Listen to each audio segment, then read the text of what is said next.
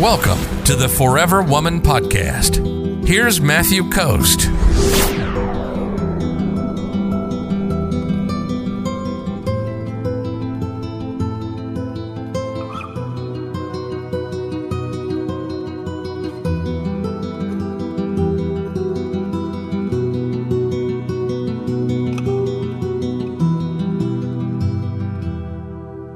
Rosie Rose asks, even if he hurt you and went with other women, should you explain to him that you're sad, or do you have to fake it and make yourself happy? Well, you don't want to be faking or pretending anything, but Matt, I'd love to hear your thoughts on this one. Well, so, you know, the question is, Rosie, like, what are you talking about, right? Like, where are, when are you trying to tell him that, you know, you're sad? And, you know, because because what happens a lot of times is women kind of get this thing where they're like, they're like, well, he, you know, we just started talking, so now I got to vomit onto him all the issues and problems and things that happened and, you know, how I felt about him and all this kind of stuff, right? And what you want to be doing during the no contact phase is is healing yourself, you know, going through those emotions so that you're not uh, being um, controlled by them anymore. You don't want to be controlled by those emotions, because if you're being controlled by those emotions, then when you go back, it's going to be this fight between the two of you. And like I said, you want to be partners going through this together. And that means when you do reach out and you start talking again, you don't want to start with, you know, you, you know, made me feel sad and it's just, you know, all this kind of stuff, right? You want to be coming from a healthy, strong, productive place. That way he's attracted to you and he wants to reconnect with you, and you guys end up going on a date and, and, uh, you know, you guys go on that date. And I, I don't recommend on the first date bringing that stuff up unless he does.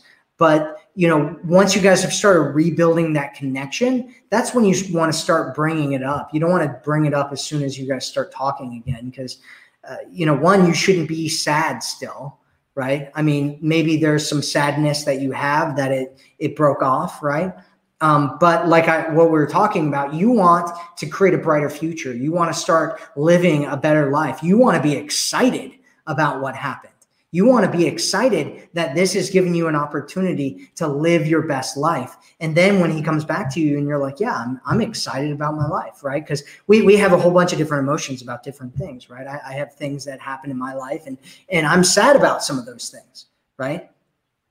And I have things that are happening in my life and I'm excited about those things. And there's things that are happening in my life and, you know, I'm feeling different emotions based on different things that are happening in my life. And I feel those emotions based on what I'm focusing on, you mm-hmm. know? And, and so one of the things I talk about a lot is what you focus on, you feel, and what you feel, you receive. Mm-hmm. And so what you should be focusing on when, when I talk about shifting that focus is the excitement, the, the love, the gratitude, the things that make you feel alive and make you feel good and make you feel strong and make you feel healthy. And then when you talk to him and you connect with him, you can talk about those things. And, you know, there's also this part of you that is sad, right? And you can talk about that eventually as well. You, you know, but you, you don't want to hide anything, but you, you do want to be the, um, the, the, the artist, right? You want to be the artist that's in control of the canvas of your life, right? The canvas of your emotions. And instead of allowing whatever emotions that, you know, you happen to be feeling to dictate and control your entire life, you know, you can feel those and you can experience those, but you also want to start creating the, the painting. Mm-hmm. Right. You want to start dictating what you're what you're going to feel and what your life is going to be like. And so, um, I, I, I yeah, I mean, yeah, you can be feeling all kinds of things all at the same time. You can be feeling angry and sad about this situation. You can be feeling happy about something else. So you can choose which feeling you, you know, focus on. And you always have that choice. I think that's great. If you're ready to attract a man who loves you, sees you, and cherishes you, visit the forever woman formula dot com right now.